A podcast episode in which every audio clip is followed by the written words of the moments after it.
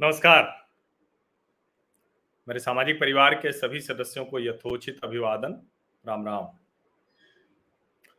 सचमुच राहुल गांधी इस देश के लिए बहुत बड़ी समस्या बन गए और वो समस्या अपने लिए बनते, अपनी पार्टी के लिए बनते तो कोई दिक्कत नहीं थी। अपनी पार्टी के लिए और अपने परिवार के लिए, अपने आसपास के लोगों के लिए तो बहुत बड़ी समस्या बन ही चुके हैं। कितनी बड़ी समस्या बन चुके हैं, वो तो किसी कांग्रेसी से। अकेले में पूछिए तो उसका थोड़ा बहुत अनुमान लगेगा। वो भारतीय जनता पार्टी के लिए भी समस्या बनते हैं, राष्ट्रीय स्वयंसेवक संघ के लिए भी समस्या बनते तो चलो ठीक है। वो कर रहे हैं, उसका लाभ भाजपा संघ को मिल रहा है, उनका कुछ नुकसान तो हो नहीं रहा है। लेकिन अब जो वो कर रहे हैं, वो देश का नुकसान है। क्या वो पहले नहीं कर रहे थे? बिल्कुल कर रहे थे।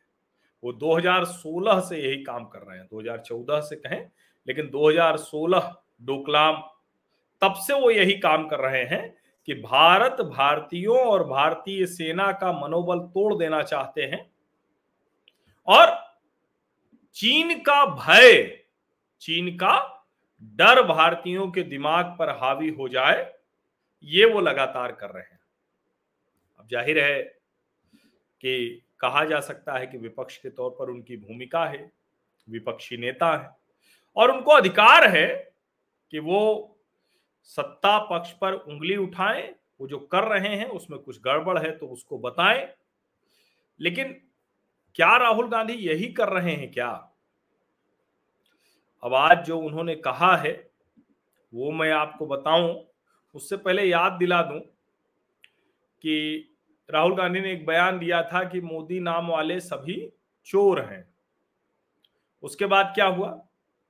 झारखंड हाईकोर्ट में वो मामला एक चल रहा है और राहुल गांधी फ़िलहाल समय उनको और मिल गया है। अब उनके खिलाफ आरोप लगा है। उन्होंने 2019 लोकसभा चुनाव के दौरान मोरहाबादी मैदान में आयोजित रैली में यह कह दिया था कि जो मोदी नाम वाले लोग हैं, वो सब चोर होते हैं। तो वहीं पर अधिवक्ता प्रदीप मोदी ने रांची की निचली अदालत में यह मामला दर्ज किया था। उसके बाद फिर अदालत में हाजिर होने का निर्देश था। फिर उच्च न्यायालय में मामला दायर कर दिया गया। ये पहले बताना ज़रूरी है कि राहुल गांधी का मूल चरित्र क्या है। उसके अलावा वो महाराष्ट्र की एक अदालत में भी दौड़ रहे हैं। वहाँ उन्होंने संघ पर कह दिया था। उसमें भी वो सर्वोच्च न्यायालय में राफेल चौकीदार चोर, राफेल चौकीदार चोर उस पर भी माफ़ी मांग चुके हैं। अब इस सब के बाद अभी उनका आज वो बहुत दिन बाद जागे हैं और उन्होंने जो कहा है वो सचमुच खुद तो चूँकि वो हार गए हैं। पाँच राज्यों के विधानसभा चुनाव में राहुल गांधी की कांग्रेस की स्थिति कुछ नहीं रही। चार के चारों राज्य जो भाजपा के पास थे, वो भाजपा के पास है। जो कांग्रेस के पास था, वो आम आदमी पार्टी के पास चला गया। तो ठीक है भाजपा और आम आदमी पार्टी, वो दोनों आपस में इस बात पर लड़ सकते हैं कि कौन कहा जीता। हालाँकि आम आदमी पार्टी भी पंजाब के अलावा सब जगह जमानत जब्त हो गई। लेकिन वो राहुल गांधी जो बुरी तरह हार गए हैं, शरद यादव जैसे दगे कारतूस के साथ, और शरद यादव सिर्फ़ इस कोशिश में किसी तरह दिल्ली का बंगला बचा रहे, इतना ही बस है उनका। जो राजग के संयोजक के तौर पर उन्होंने खूब हवा पानी अपनी बनाकर रखी। अब उन्होंने अपनी पार्टी को राष्ट्रीय जनता दल में विलय कर दिया है पार्टी का। अब क्या कह रहे हैं राहुल गांधी? इसी से आप अनुमान लगाइए कि राहुल गांधी कितनी बड़ी समस्या देश के लिए बन गए हैं।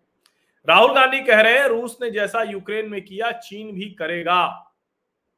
और लद्दाख और अरुणाचल, उसकी बात कह के कहा कि देखिए, ये मुश्किल भारत के लिए हो सकती है। अब राहुल गांधी, जो लगातार इस तरह की ऊट पटांग बातें करते रहते हैं। अब चीन भारत के भारत की सीमाओं में घुसता है, ज़मीन पर कब्जा करता है, ये कोई पहली बार नहीं हुआ है। और भारत की सरकारों ने अपने समय पर अपने तरीके से जवाब दिया। भारतीय सेना ने तो हर वक्त पूरी तैयारी रखी। हाँ ये अलग बात है कि चूँकि सरकारें पहले कमज़ोर थी यूपीए के समय में तो इसलिए चुप रह जाती थी। अब चुप नहीं रहती। अब जवाब मिल रहा है चीन और इसीलिए लाख कोशिश के बावजूद चीन की वो मंशा, वो मंसूबा, वो सफल नहीं हो रहा, वो ध्वस्त हो जाता है। लेकिन चूँकि राहुल गांधी को ये परेशान करता है, और ये सब बहुत स्पष्ट हो चुका है अलग अलग समय पर बाकायदा विदेश मंत्रालय की ब्रीफिंग हो चुकी है, संसद में पूरा जवाब दिया जा चुका है। सब उससे संतुष्ट रहे हैं। यूक्रेन, रूस पर भी पूरा विदेश मंत्री डॉक्टर एस जयशंकर ने सबको बताया। लेकिन इसके बावजूद राहुल गांधी और उनकी कांग्रेस पार्टी लगातार विदेश नीति के मसले पर भारत की छवि खराब करना, भारतीयों का मनोबल तोड़ना और चीन का डर दिखाने की कोशिश, ये लगातार वो करते रहते हैं। और दरअसल ये देश विरोधी हरकत है। ये पूरी तरह से देश को परेशान करके, देश को एक ऐसा नैतिक तौर पर मनोबल तोड़कर, जिसको कहते हैं ना कि भारत के लोग ये सोचने लगे कि अरे, आज रूस ने यूक्रेन पर किया, कल चाइना भी हमारे ऊपर कर सकता है, और ये डर रहे अब उन्होंने कुछ जोड़ा, निकाला कि जैसे रूस नहीं मानता यूक्रेन के दो प्रांतों को, डोनबास और लुगांस को, वैसे ही चीन भी नहीं मानता लद्दाख और अरुणाचल के कई इलाकों को। कह रहे सेना बैठा रखी सेना 2014 के बाद कहीं ऐसी नहीं बैठी और जिन जगहों पर चीनी सेना आगे बढ़ी, एलएसी पर, वहाँ अभी भी टकराव तनाव की स्थिति है। अब आप इसी से अंदाज़ा लगा लीजिए कि राहुल गांधी भारत के कितने हतैषी हैं और भारत के खिलाफ क्या कुछ कर रहे हैं। ये जानना, समझना बहुत ज़रूरी है। ये बड़ा विचित्र हो गया है। देखिए बार बार मैं कह रहा हूँ कि आप भाजपा से लड़िए, संघ से लड़िए, मोदी से लड़िए, आप चाहे जिससे लड़िए, घर परिवार में लड़िए, कांग्रेस पार्टी से लड़िए, लेकिन अगर आप देश से इस तरह से लड़ रहे हैं और बाकायदा चीन को समर्थन देने की कोशिश कर रहे हैं, चीन का नैतिक बल बढ़ाकर भारतीयों का मनोबल, भारतीय सेना का नैतिक बल कमज़ोर करने की कोशिश कर रहे हैं तो इसका कड़ा जवाब दिया जाना चाहिए। अब वो कह रहे हैं कि देखिए, हमारे हालात एक तरफ़ वो चीन का डराते हैं। देखिए, दुनिया में जितनी खराब वर्ष कंडीशन है, उसको राहुल गांधी चाहते हैं कि भारत के लोग समझे कि ये हमारे यहाँ होगा। रशिया ने यूक्रेन पर आक्रमण किया है, चालीस दिन से ज़्यादा हो गए हैं तो एक तो वो डरा रहे हैं।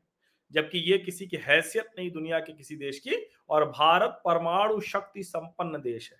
भारत की सेनाएँ पूरी तरह से हथियार बंद हैं। भारत को किसी नेटो या किसी रशिया या किसी की ज़रूरत नहीं पड़ेगी, किसी भी देश के आक्रमण पर। भारत अपनी सेनाएँ, उनके हथियार, उनके जज्बे और जो नेतृत्व तो है, उसके साथ बहुत मज़बूत अवस्था में खड़ा है। लेकिन राहुल गांधी को तो ये तमाशा करना है, एक चर्चा होती रहे देश के अलग अलग हिस्सों में, ये वो चाहते हैं। और इसके अलावा वो क्या कह रहे हैं? अब दूसरा उनको मिला श्रीलंका। वो कह रहे हैं, जैसे श्रीलंका में स्थिति खराब हुई है, वैसे भारत में भी स्थिति खराब होगी। शरद यादव से मिले वो और कहे कि महँगाई बहुत होने वाली है, महँगाई से बड़ी दिक्कत हो रही है और कह रहे हैं, जिस देश में शांति सौहार्द नहीं होता, वहाँ महँगाई बढ़ेगी, नफरत बढ़ेगी इकोनॉमी नहीं चल सकती, रोज़गार नहीं मिलेगा। फिर वो कह रहे हैं कि ये समझ नहीं रहे स्मॉल मीडियम बिज़नेस के बारे में नहीं सोच रहे हैं, छोटे दुकान वालों के बारे में नहीं सोच रहे हैं, जो हमारी रीढ़ की हड्डी है। ये कह रहे हैं कि बड़े बड़े अर्थशास्त्री और ब्यूरोक्रेट सोचते हैं कि इसका कोई मतलब नहीं है। वो दूसरे देश को देखकर, अब ये बड़ी मतलब मूर्खतापूर्ण दलील दे रहे हैं राहुल गांधी। ये ठीक वैसे ही है ना? और सही बात है कि चूँकि इनके इर्द गिर्द वही लोग थे, कौशिक बसु और जो, जिसको कहे ना कि सेलिब्रिटी गवर्नर राजन, रघुराम राजन, उनके जैसे लोग तो वो उसी को इस वक्त लागू करा देना चाहते हैं। बार बार वो कह रहे हैं कि श्रीलंका की तरह हालात होते जा रहे हैं, बहुत मुश्किल हो जाएगी। अभी मीडिया के ज़रिए आप सच्चाई को दबाने की कोशिश कर रहे हैं। कहीं कोई मीडिया के ज़रिए कोई सच्चाई दबाने की कोशिश नहीं है। वो कह रहे हैं कि पिछले दो तीन सालों संस्थानों, मीडिया, बीजेपी, आरएसएस ने सच्चाई को छिपाया है। अब धीरे धीरे सच्चाई बाहर निकलेगी, वही हुआ श्रीलंका में, वहाँ सच्चाई आ गई है। ये समझिए कि ये इससे स्तरहीन बयान नहीं हो सकता।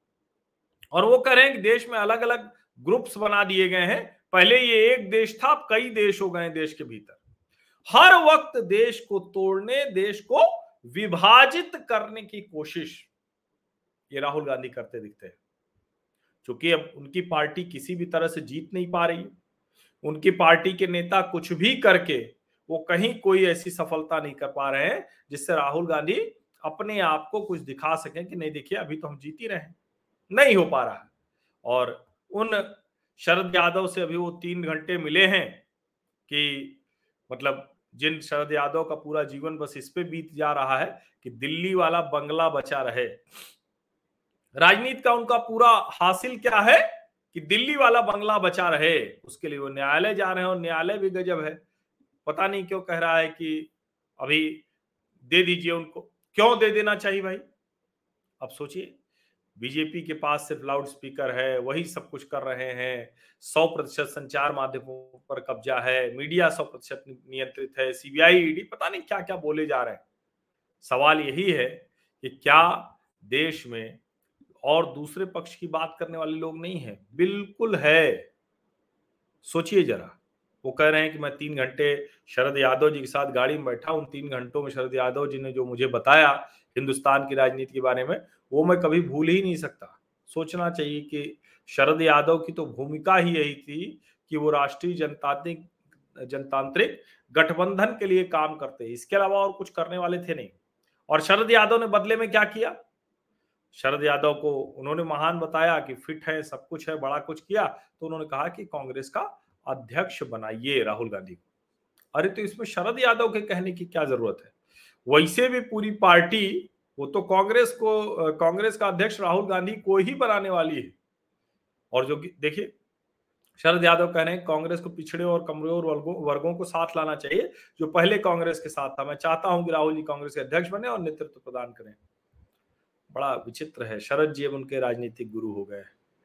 शरद यादव, राहुल गांधी के राजनीतिक गुरु हो गए। अब आप इसी से अनुमान लगा सकते हैं कि क्या स्थिति राहुल गांधी की हो गई है? कोई नहीं मिल रहा है तो शरद यादव को गुरु मान लिया। कोई नहीं मिल रहा है तो शरद यादव से बहुत कुछ सीख लिया। ये कुल मिलाकर वही स्थिति है, जहाँ हताशा, निराशा, कुंठा के भाव में जब कोई पहुँच जाता है तो वो इसी तरह की हरकतें करता है, जैसी हरकत राहुल गांधी कर रहे हैं। वो बुरी तरह से चुनाव हारे हुए हैं। अब उनको कुछ सूझ नहीं रहा है। तो वो देश को हराने की कोशिश में लगे। कुछ नहीं सूझ रहा है उनको। वो अब चाहते हैं कि देश हार जाए। अगर उनकी सत्ता नहीं है तो देश को हारना चाहिए। वो कैसे समय में कह रहे हैं? एक तो कोशिश कर रहे हैं कि जो दुनिया वर्ष कंडीशन है उससे तुलना करें जबकि भारत सब जगह से बेहतर स्थिति में है। दूसरा वो ये चाह रहे हैं कि जो जिसको हम बार बार कहते हैं ना कि आ, मतलब वो दुखी इसलिए हैं कि यहाँ तो मित्र वाला चक्कर नहीं है लेकिन चूँकि प्रधानमंत्री पर कुर्सी पर बैठे व्यक्ति की तारीफ़ हर कोई कर रहा है। अर्जुन रणतुंगा वो बयान मैंने आपको सुन, सुनाया था सनत जयसूर्या अर्जुन रणतुंगा का। वहाँ की जो सरकार है श्रीलंका की कह रही कि अगर भारत जैसा दोस्त न होता भारत जैसा पड़ोसी न होता भारत जैसा मित्र न होता बड़ा भाई न होता तो आज हम और बुरे हाल में होते। रशिया कह रहा है यूक्रेन कह रहा है कि अगर भारत तय करे तो कुछ मध्यस्थता कर सकता है। रशिया भी कह रहा है कि अगर भारत की इच्छा हो तो मध्यस्थता कर सकते हैं। अमेरिका कह रहा है कि आप आगे आइए, आप रशिया पर प्रतिबंध लगवाइए। दुनिया के अलग अलग देश ये बात समझ रहे हैं। ऑस्ट्रेलिया भारत के साथ अलग से ट्रेड पैक्ट कर रहा है, डील कर रहा है, कह रहा है कि भाई हमें बदलते विश्व में ये करना पड़ेगा। जापान अलग से कर रहा है, ब्रिटेन अलग से कर रहा है। एक एक समय पर अमेरिका के डेप्यूटी एनएसए रशिया के फॉरेन मिनिस्टर अलग अलग जगह के सब प्रतिनिधि आए हुए हैं। दो दो तीन तीन देशों के विदेश मंत्री, रक्षा सलाहकार, वो सब आए हुए हैं। दुनिया के हर देश का, शेर बहादुर देववा नेपाल के प्रधानमंत्री सपत्नी का आए हुए हैं। लेकिन राहुल गांधी को ये सब नहीं दिखता है। राहुल गांधी चाहते हैं कि ये सब जनता नहीं दिखे, इसीलिए ऊट पटांग बयान, ऊट पटांग, जिसको कहते हैं ना कि एकदम बिना बेसिर पैर की। और मुझे तो आश्चर्य होता है कि इसके बाद भी उनकी बात को सुनने वाले लोग कैसे हो सकते हैं। और अगर उन्होंने ये सब बात नहीं कही होती तो मैं तो ध्यान भी नहीं दे रहा था क्योंकि राहुल गांधी ध्यान देने लायक रह भी नहीं गए। लेकिन जिस तरह की बात उन्होंने की, ये देश विरोधी बातें हैं। ये पूरी तरह से देश विरोधी। मैं निजी तौर पर ही मानता हूँ कि ये देश विरोधी आज के इस माहौल में चीन हमारे ऊपर आक्रमण कर देगा, ये कहना चीन की कोशिश तो है ये चीन तो लगातार हरकतें कर ही रहा है। लेकिन भारत की सरकार और भारत के जो कहे कि जाबाज सैनिक हैं, उन्होंने तो सब कुछ ठीक कर रखा है। लेकिन राहुल गांधी को भरोसा नहीं है, क्योंकि उनकी सरकारों में ये सब उनको अवसर मिलता नहीं था। अब वो सोचते हैं कि इस सरकार में भी ऐसा ही हो रहा होगा, लेकिन ऐसा होगा नहीं। हारे हुए राहुल गांधी, बुरी तरह से हारे हुए राहुल गांधी देश को हराना चाहते हैं, उनकी ये साजिश देश सफल नहीं होने दे, ये हमारी आपकी ज़िम्मेदारी है। बहुत बहुत धन्यवाद शुभ रात्रि